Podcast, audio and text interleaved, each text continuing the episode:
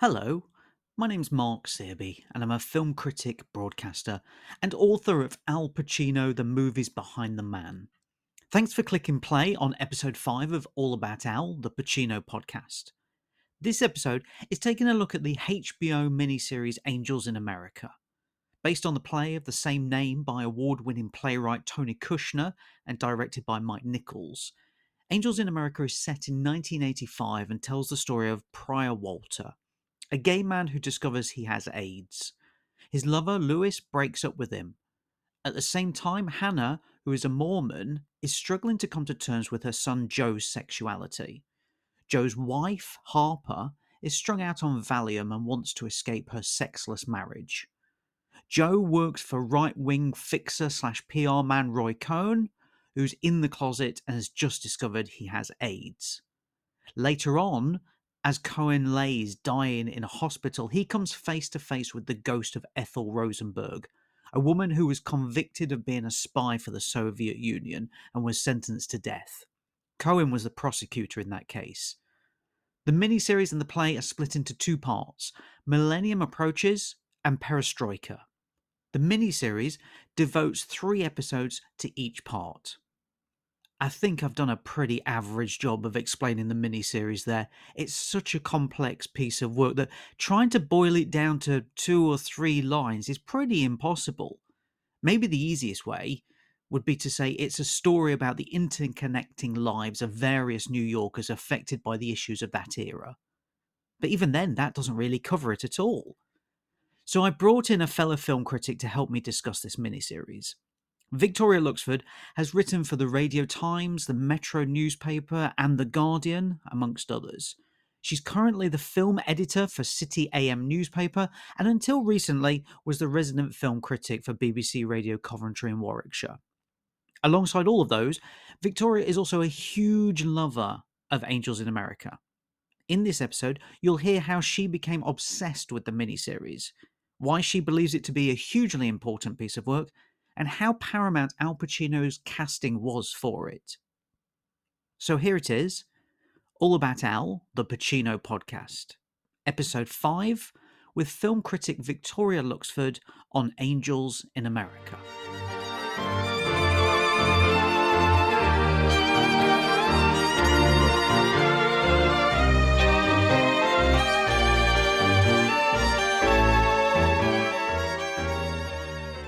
Thing I liked about sending you an email was I kind of thought you were not going to turn around and say, "Can we do X or can we do Y in terms of mm-hmm. the big movies?" I kind of expected you to turn around and tell me, "Can we do some of these smaller movies?" Because I know you're always looking at some of the smaller movies compared to the big ones. I did not yeah. expect you to turn around and tell me, "Can we do Angels in America?" So tell me the story behind your love affair with Angels in America.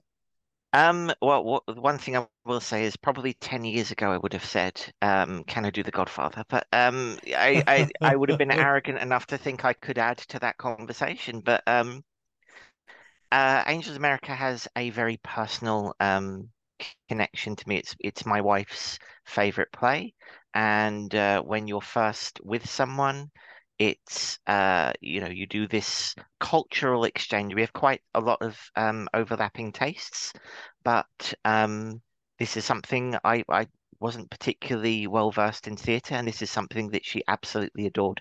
Uh, most accessible way of seeing it uh, prior to the um, uh, uh, the National Theatre production that came out a few years ago with Andrew Garfield the easiest way to see it was this HBO production, and obviously a lot of people in it, a lot of um, huge stars in it, led by Al Pacino, and it just became a very personal film to us. Um, I don't think there's a day that goes by that there isn't some kind of quote in there um, about, uh, you know, painful progress or you know the world is so very old or it's such a poetic movie that I believe, um, or series, or however you consumed it, um, it is um, it's one that sticks around with you. So you've been living with this basically mm-hmm. since you got with your other half. Yeah. And that's kind of the same as to how the whole miniseries, well, even the play itself came about. I mean, the miniseries, mm.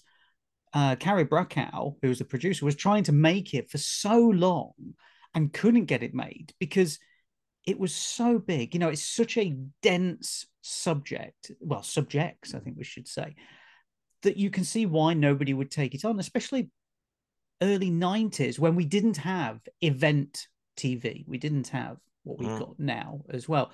So you can see why it took so long. Mm. But when you first saw it, what, do you remember what your reaction was when you first saw it? Because I don't really recall any build up here in the UK. I remember there being build up in, in the US, but I don't mm. remember anything here in the UK. So I'm just curious as to what you remember when you first came to it. Um, I think like a lot of HBO stuff uh, in the UK, it wasn't particularly well um, distributed. Uh, something like The Wire, if you remember, uh, was uh, learned about through DVDs, and uh, so I'm I'm looking at it now. My little fact sheet, the DVD cover of Angels in America, um, that was just around a lot. It was in DVD stores. It was in um, uh, it was in the collections of you know learned people I knew uh, throughout the 2000s, and I, I I'm sure it must have shown on Channel Four or something. I vaguely remember uh, a commercial for it, and you recognize those stars: Al Pacino, Meryl Streep, Emma Thompson, uh, who would people who would become stars: Jeffrey Wright, um, Justin Kirk, and it wasn't as uh, uh, um, an especially uh, notable thing to me. Um, queer um, films, queer TV shows were a bit of a, a rarity in the early 2000s. Um, and if they were there, they were of questionable quality. You know, for every queer as folk, there was Queer Eye for the Straight Guy, which wasn't so something that was a, a six hours dealt with the AIDS crisis in America and is based on quite a weighty play. It, it, it certainly was something I knew I needed to watch, but it wasn't until I, I literally entered a relationship with someone who sung its praises that um, I I gave it a watch it's heavy viewing. Let's be honest. You know it, and I think you bring up a good point there about the Wire because the Wire is heavy viewing as well. I mean, we're not saying that they're both very similar. We're just explaining that you know certain things seem to have the same sort of um, arc in terms of people discovering them. But Angels in America is such weighty viewing, whether you're watching it on stage or whether you're watching this um, mini series it's still heavy going. You know, you really, I, I, yeah. I think you have to sit there and prepare yourself for it because of the subject matter. There is no hmm. point mm. in this movie where I'm kind of, I don't know. You, you might know this more than me, but. I hmm. never find myself laughing at this movie. Like, there's no, there's no real jokes in here at all.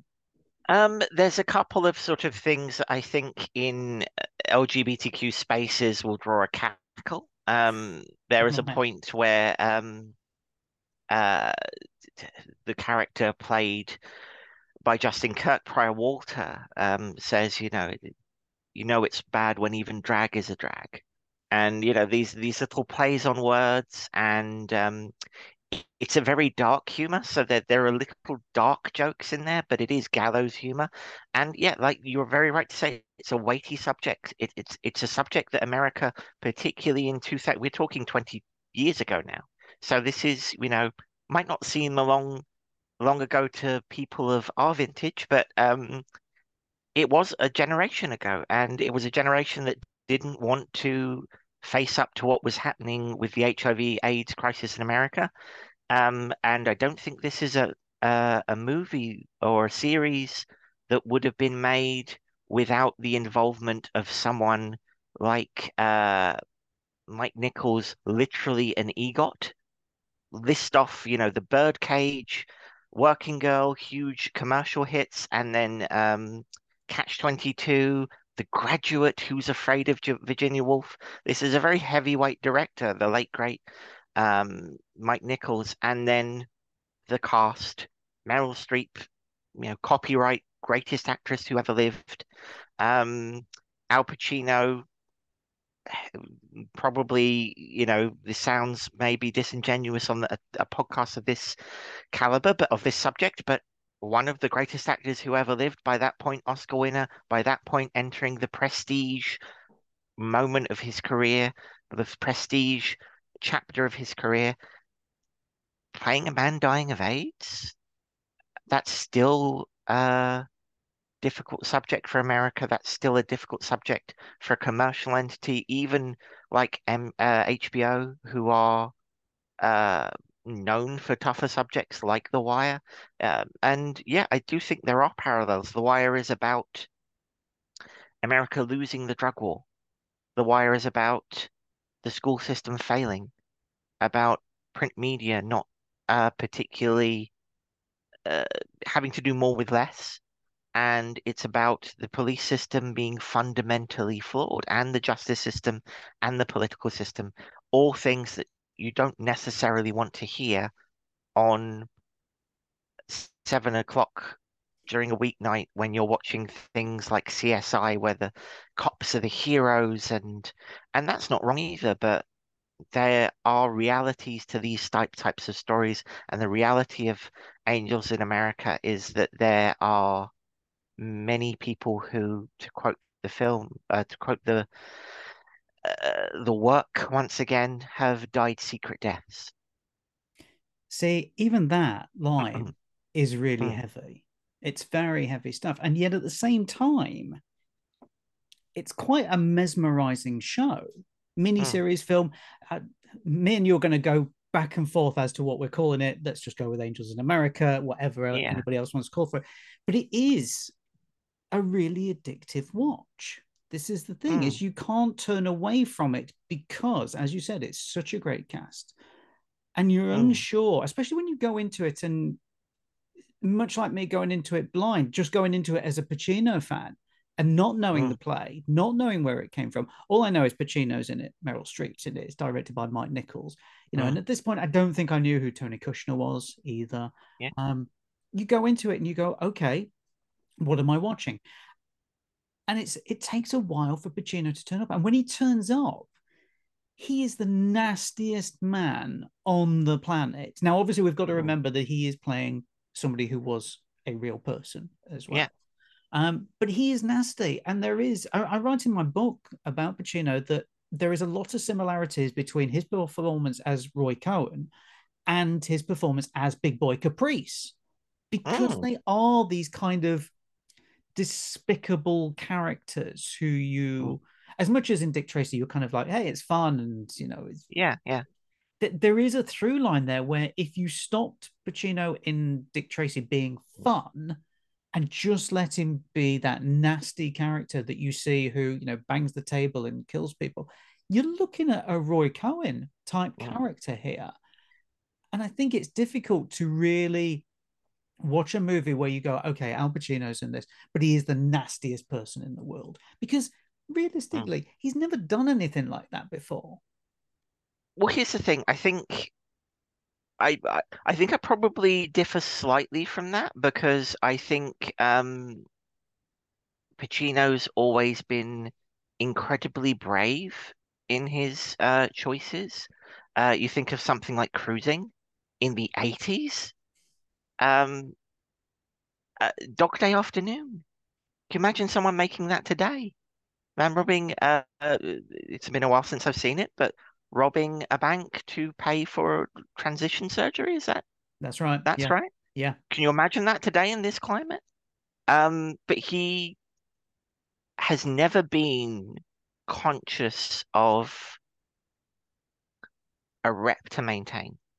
He's never had to be the action hero. He's never had to be um, uh, the romantic lead. He's never had to be. In fact, it probably it probably handicapped him a little bit when he was playing the romantic hero because I, I there's something about you know this comes four years after he literally played the devil um and a few years before he would uh play Phil Spector you know the, the, these these these people who are without redemption, who you do not want um to uh relate to to to to to find the story of and he's not interested in redemption. Roy cohn is not interested in redemption. Like big boy caprice he is he's a pit bull he's a pit bull snarling at the world he's a man who is beyond redemption so a man who went out of his way to stifle the um stifle the rights of gay people in the United States who him then himself contracts HIV/AIDS, vehemently denies it. Um, you know, in that latter era Pacino voice, that growl um, I don't do the impression, but you know what I'm talking about. I'm sure you, there's plenty of people that will the post scent of a woman kind of. I think the comedian uh, Jay Mohr says after a certain point it sounds like he's very tired. Um, uh, but that growl of I have liver cancer, and it's this man cursing the darkness and I think another actor would want to show the more vulnerable side, would want to reveal some kind of redemption. Pacino, not so much. Pacino goes into this man who is without redemption. And historically, look, I'm no political or legal historian, but from what I've read of the real Roy Cohn, also a character without much redemption, uh, someone uh, I read the you know just glossing over the Wikipedia quickly before we started um, a quote that said you know he knew the value of wrapping himself in the flag. And so this is a man who is all about pretense who is all about um, how things seem he doesn't want to be disbarred because of how that would look he doesn't it doesn't matter what he's done he doesn't care whether or not he has some sort of divine um, retribution coming. He wants to know that he has a legacy. He wants to know that he is remembered and he's accepting his fate, but also he is scowling against it, scowling at it. Um, just an incredible portrayal of the anger and hypocrisy of closeted people in power, the anger and hypocrisy that led to those secret deaths of what was a um a uh, uh, I suppose a tacit genocide on a community in America and in and around the world, an entire generation of of gay men and women uh, annihilated because it was too difficult to deal with or prejudice was such that you know not our problem. And he's a personification of that. And i think it's such a brave performance and such an interesting performance and one that's worthy of all of the many awards he won for it yeah it's interesting you, you you said it you said the word there a few times actually which is brave and I think mm. it must be pointed out here as well is that Pacino was the first person to sign on to make this. And that's back in 1993. Mm. So you, are talking about he's just come off Scent of a Woman, yeah, something like that. He's got the yeah. world at his feet. He could, he, you know, he could have done anything. Um, to quote somebody who told me this at one point, Pacino could have played the Queen of England on camera. Mm. He was having oh. that much thrown at him. So for him to turn around with an Oscar in his back pocket and immediately say, I want to play this despicable character and mm. continue to want to play this person through the 90s when it was having all of these problems trying to get not just funding but directors you know robert altman was meant to do it first wow. and then he dropped out and then there was other people they talked to as well like neil LaBute was meant to be doing it as well uh, pj yeah. hogan you know and then obviously mike nichols comes in pacino's already signed on so that's an additional bonus. Yet at the same time, his character is not.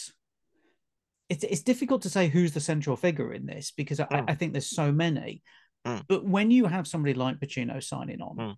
to a very tough subject, like what we've said, a weighty subject like this, I think it possibly helps get it greenlit a little bit. But then when you Mhm. add into the mix Meryl Streep as well, and you turn around and you say Meryl Streep and Al Pacino are going to have this face off that is one of the most snarling, despicable, and yet entertaining face offs you will see. You kind of go, okay, I'm interested in seeing this because that's what that face off is, really, isn't it? You know, when they're when he's laid on his bed, he's almost dying, and she comes to see him. Mm. I'm ju- I just look at it and go, I don't know who could have gone toe to toe with Pacino on that apart from Meryl Streep. And the, the, the thing is, obviously, they were friends, but I think that scene, those scenes work perfectly together. Mm. They're they're both such um powerful actors, but in very different ways. I think Streep has an authority to her that um again, you know, entering her kind of authority figure legend phase that Pacino was in at that point. Um, you know, she she had an authority that she would later m- translate into things like The Devil Wears Prada, various other, you know, pick a title out of a hat, that kind of foreboding presence.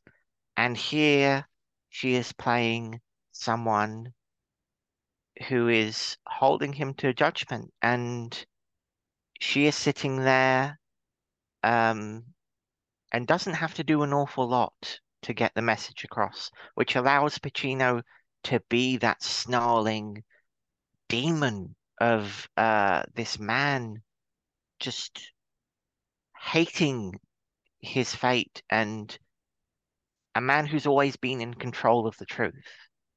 He's always tried to control how his image is. He's a closeted man. You know, I myself and nearly every other member of the LGBT community has been closeted. We know how to manicure how we appear to people because it's a question of survival. He's made it a lifestyle, and um, these judgments that are coming down on him uh perfectly delivered by Streep and uh, they all you know everyone won a ton of awards for this I think it leveled the Emmy record I think only Schitt's Creek and The Crown have uh been nominated and won in the same number of categories as this and that's because that's just two actors who know what space to occupy. And um, an underrated aspect, I think, of Pacino's uh, ability is the um, capacity to accommodate a number of scene partners. So we know now Jeffrey Wright from Westworld, we know him from Bond, we know him from a number of other things that uh, have benefited from him as a, an incredibly versatile actor. He wasn't that well known. Mm. There's a very famous scene where his character, a nurse, um, gender fluid nurse, um, named uh, Belize, tells him ab- about heaven. And it's everything that Roy Cohn loathes uh, genderless, raceless, um, a mixture, a melting pot, everything a, a right wing American uh, or a hard right American would consider hell. But that's heaven. Pacino rails against it, but again, he gives Jeffrey Wright the space to deliver an absolute masterclass, and it makes him better by comparison.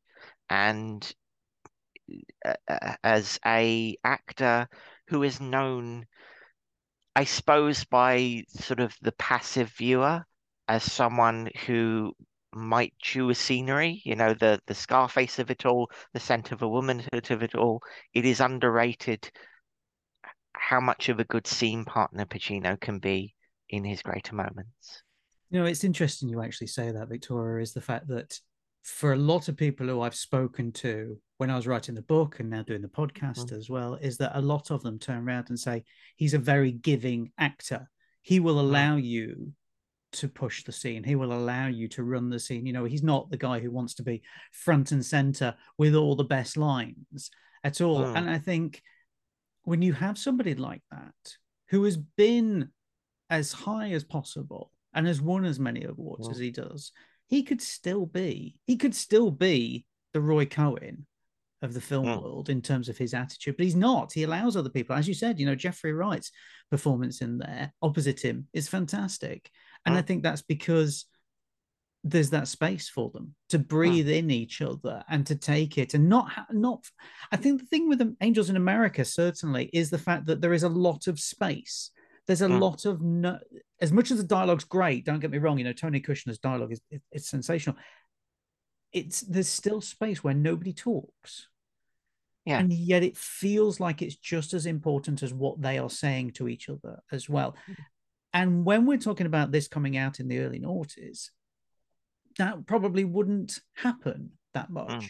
I think it was, you know, going back to what you were saying about CSI 45 minutes, wrapped up. Thank you very much. It's all done to have a show like Angels in America turn around and say, we're going to fill this 30 second gap of Pacino and Streep or Pacino and Wright, whoever it is, with nothing apart from cinematography of them looking at each other. Mm-hmm. Most, most, I suspect, people who put the money up, you know, the studios would turn around and go, no, no, we, we need more dialogue. We need, mm. we need more bang for our buck from those characters, but they don't. And I think that's the beauty of Angels in America is it takes its time. And Kushner wanted it to. He didn't know how to get past the first point because he mm. narrowed it down, and it was going to be one movie. And then somebody said to him, "Why don't you make it into two parts?" And I think that gave him that extra impetus to allow it to breathe more. And for that, we get all of these brilliant performances. I mean, me and you were talking about Pacino here heavily, but we, you know, mm. you're right. We've got to talk about other people in there. We've got to talk about Mary Louise Parker, who's great in there as uh-huh. well. Um, you know, it's I think it's an ensemble piece that nowadays we would probably get because people are throwing money left, right, and center at episodic mm. episodic event TV. But back then, not so much. I mean, there might be other people out there who turn around to us and say, "Well, what about this?" Mm and that's that's a fair point. You know, what about these TV shows? That's a fair point. But when you're talking about a miniseries that costs 37 million, that's all it uh-huh. costs, 37 million, and they put it on screen like this, and you go, every single dollar is on that screen, either in the uh-huh. acting or the look of it. And that was a rarity back then. And it still looks amazing now. Let's be honest. Yeah. Yeah. I think um I think it is a rarity that I I bit fuzzy with my dates, but perhaps you could say something like uh, Band of Brothers or something like that. Band of Brothers was backed by two industry giants in um, uh, Tom Hanks and Steven Spielberg. It came off of Saving Private Ryan. There was a degree of marketability. It's a very patriotic film. Nothing wrong with that. Um, but if in that time I'm going to pitch you, it's Al Pacino, but he looks seconds from death. He is a bigot. He is a corrupt lawyer. He doesn't go on any kind of redemption arc. Um, everyone's playing different roles. One of the lead parts is Patrick Wilson, who was a relatively unknown actor now, now known for uh, again, pick out a, a, a franchise, the Aquaman franchise, uh, The Conjuring, um, yeah. or Insidious, yeah. and um, he is a big movie star, but at that time, playing a straight-laced family man who treats cheats on his wife because he's a closeted gay man, and the wife's played by Mary, Mary Louise Parker, and she has her own issues with mental health. Um, Justin Kirk is a man uh, dying of um, HIV/AIDS, or at least believing he is. it's not a cheerful watch. And the and the whole thing is six hours. And the reason we're calling it movie or show is because it was released in two part, two three-hour parts. It was released in six episodes, and both are serviceable. yeah. Um, and it's it's it's about a deadly disease. It is not cheerful. It is not um something that will leave you uh believing the world is a bright and wonderful place. It may leave you believing that the world is more resilient and more hopeful than it is. Um, this show, movie, however it came out, doesn't get made without Meryl Streep, doesn't get made without Al Pacino, doesn't get made without Mike Nichols, because you say, I have no idea what this is. Oh, what's it about? Oh, I don't know about that. Oh, Al Pacino's in it. Oh, Yeah. Meryl Streep's in it. Oh, Emma Thompson's in it. You know, um, I'll give it a go. And that we're old enough to remember when um star-led movies and shows were the the the norm, but it it it really was a risk that those actors were taking. Me and you were talking about it, and both me and you love this miniseries. You know, I love it beyond the Pacino performance. That's the thing, Mm. because it's such a riveting piece of work. And yet, you've just tried to sell that to somebody who's possibly never seen it. Mm. And the first part of what you're trying to say is, well, you're not going to have a good time here. Yeah, I the- mean, But on the other hand, let me tell you who's in it. Mm. and and and I think that that could only happen in this point in his career. And I think you it's interesting that you said he chose to do this in '93, um, post Oscar, post um commercial hit with Scent Woman, um, post sort of I, I guess you could call it comeback. I don't know. I always say when they say comeback, uh, you know, it was only sort of a few years after he was, you know, doing quite well in the early 80s. I think we can agree. You know, Scarface and things like that, although they weren't financial hits, they were cultural hits. And um, so uh, if you can, if you want to call it a comeback, he's on the verge of doing something like Heat. And he could have gone in the direction, let's face it, the actor with whom he's so often compared, Robert De Niro, movies that somewhat, um, excuse me, um, somewhat market his uh, status.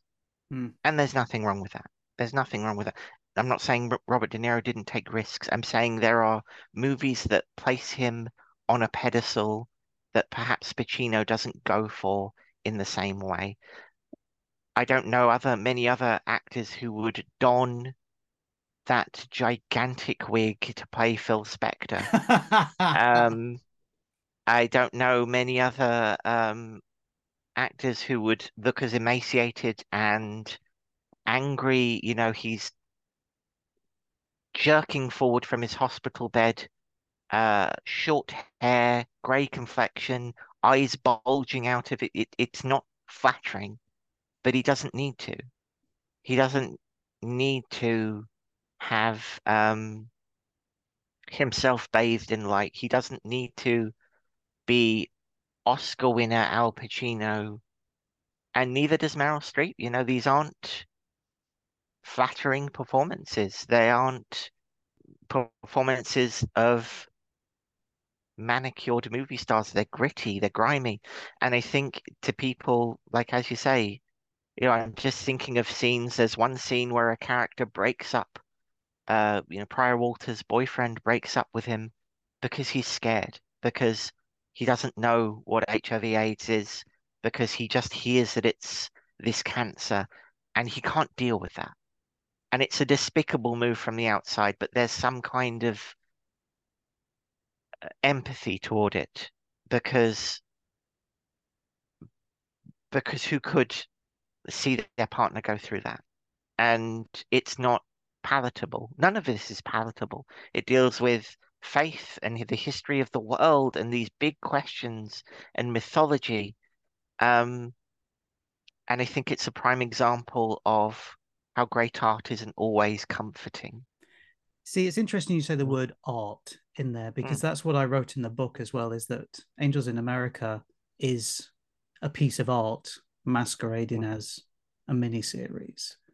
And I think that's what it is. And this goes back to what I was saying: mm. is that th- for thirty-seven million dollars, this is what you get, and it looks every single bit more than thirty-seven million dollars, even in this day and age. I, I mm. that's why I think this miniseries, film, whatever we're calling it, mm.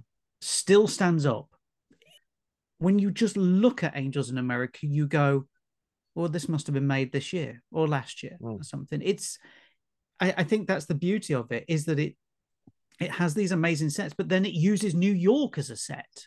Myself and my wife in 2016 visited New York. I used to live in New York, uh, ironically, around the time this would have been filmed. Oh, and wow. um, uh, well, maybe a year later, but uh, I lived I lived there. I had no idea what the I'm sure I walked past it. Um, but uh, 2016 revisited my old home, and in one of the must-see stops was the Bethesda Fountain. As you say, it makes it is the subject of the final scene. It is the scene where Prior Walter discusses his um, renewal I guess, the the hope. And he uses the example of the Bethesda fountain, a famous Central Park fountain, and they turn it off in the winter because there is ice in the pipes. Another one of those quotes that we um, randomly throw out in our household. It's used as an example of the resilience of new will come again, and and uh, new hope is always there. The the, the ice thaws and the, the, the fountain is at its beautiful in all its glory once again and it's where he meets the rest of the characters as a kind of coda the final speech and yeah we went and saw it we went and had our photos by it we went in winter because there's ice in the pipes in the winter and they turn it off. And um it's important it's symbolic and there's so much like you say, as as a work of art, the symbolism of uh, Bethesda, an angel figure atop a fountain, this mythology of New York as uh, a place that feels like the epicenter of everything, and at that time was the epicenter of the AIDS crisis. You know, H- another HBO show, Pose. There's a reason that's set in New York. It's a big hub for the LGBTQ community. It is a big hub for the number of people dying. And it it, it, it is not a, like I say, a comfortable miniseries film, however you consume it. It is one that ends on a hopeful note. You said the word hope there. The fact mm. that the the miniseries, the film, leaves it leaves it on hope. Like hope mm. is hmm. there. And when I spoke to Cary Brokaw, who was the producer on it, I said to him, "What feedback did you get from the LGBTQ plus community?" Mm. And he said to me, "Incredible, absolutely incredible." He said there was not one quibble at all, and he said, "I'm going to quote him here because this is brilliant." I have a friend who is very big in that community, and he said to me once, "There's a special door in heaven just for you because of Angels in America." I just have one last question for you, Victoria. And I want to mm. I want to move away from Angels in America and ask this question of you. Mm. What's your favorite Al Pacino movie? Ha! That's a tough. uh, I'm going to very quickly vamp while I pull up a filmography because I don't want to. I don't want to uh, uh, look at um, a film and think, "Gosh, I missed that one." Um, I have a lot of love in my heart because it look, it's easy to say The Godfather and The Godfather Part Two. It's easy to say something like Panic in Needle Park, uh, Heat. I've a lot of love in my heart for Scent of a Woman. I think if I hadn't have had the personal connection to uh, Angels in America, I would have chosen that. It is it it's partly um, biographical. It is the first sort of grown-up movie I watched, as I think anybody who's in love with film, who considers themselves a film buff, has that period in their teens or young where they're younger, where they're just devouring everything. And I think Scent of a Woman was a movie I just quote unquote discovered quite early on in my life, and um, it was um, in the same way that kind of Citizen Kane just sort of takes that greatest film of all time, like a jersey in um, number in the rafters of a, an American sporting team.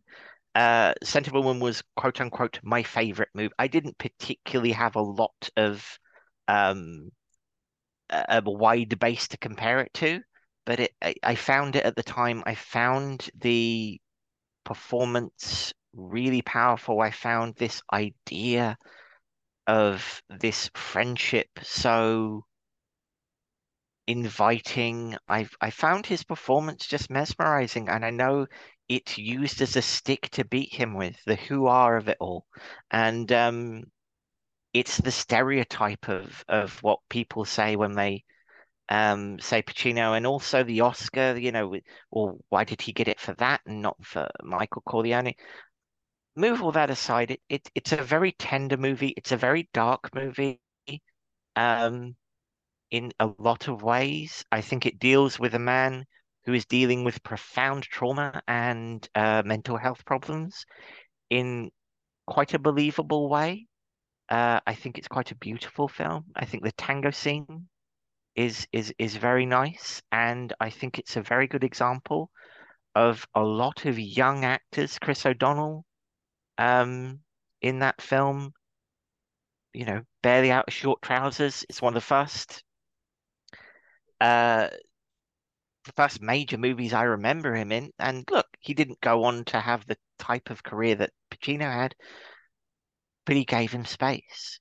He gave him a space. He's not just um uh, a character to react to Pacino's quote unquote antics. And you can talk about, you know, taking the car for a test drive or the tango scene. There are so many moments that are just small in a performance that's remembered as quite big. I think Scent of a a lovely film, and it's one I always kind of come back to. And um, that is one that does leave me feeling quite uplifted.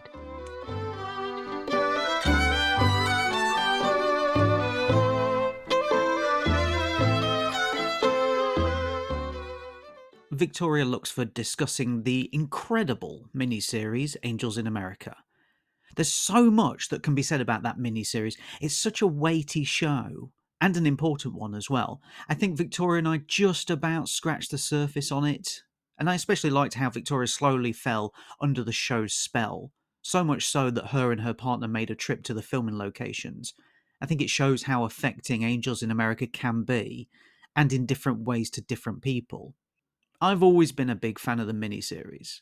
That performance from Pacino is remarkable, so evil and nasty, and without remorse until it's too late. But even then, when faced with the ghost of Ethel Rosenberg, he's happy to fight back on his deathbed. It's no wonder Pacino and many of the other cast and crew won so many awards for their work in Angels in America. It's utterly brilliant television. It was event TV before that was a thing. I hope you enjoyed this episode. If you have any feedback, then please do get in touch. You can find me on X, aka Twitter, on Instagram, and on Blue Sky, or you can contact me via my website, marksearby.com. If you enjoyed this episode, then please don't forget to subscribe to the podcast for all future episodes. Until next time.